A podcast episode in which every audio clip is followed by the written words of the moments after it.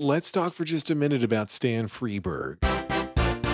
Your daily Lex.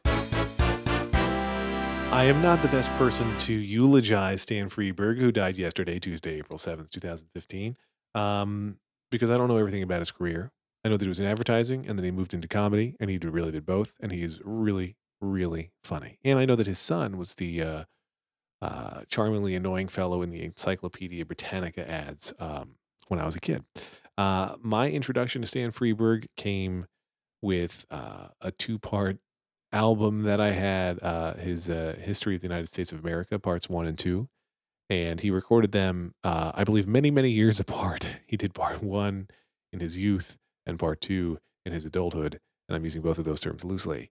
But that recording, that audio of Freberg doing essentially audio plays about the history of America was so, so ridiculously funny. And I loved it. And I listened to it over and over again. And it's not necessarily highly re listenable in the sense that, you know, you wouldn't watch the same play or the same TV show over and over again.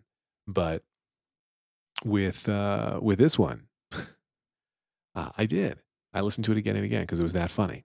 One of my favorite bits uh, unsurprisingly to people who know me and my affection for comedy music, one of my favorite bits, your uh, one of my favorite bits was he talked about Francis Scott Key, who had been in advertising as this history went, and he had uh, been hired by a company that made horseshoes, uh, Rumpelmeyer's horseshoes, to create a jingle for them, and they didn't love the jingle that he created, so they didn't stick with it.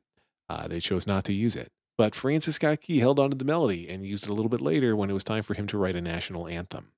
So I'm going to share um, my cover that I just made minutes ago of Rumpelmeyer's Horseshoes with you right now.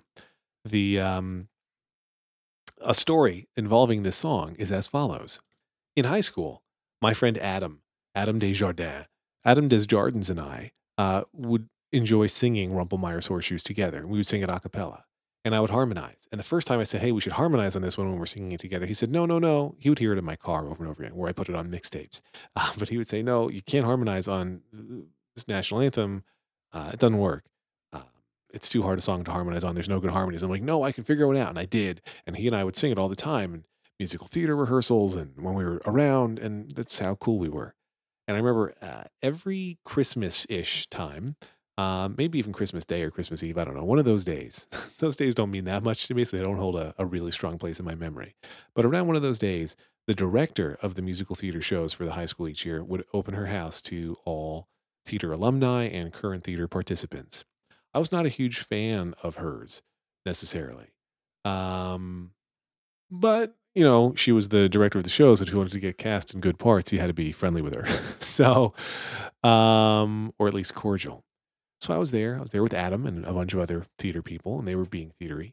And somebody said, "Hey, Adam Lex, do Rumpelmeyer's horseshoes." They probably didn't call it that. They said, "Do the Stars Spangled Banner parody."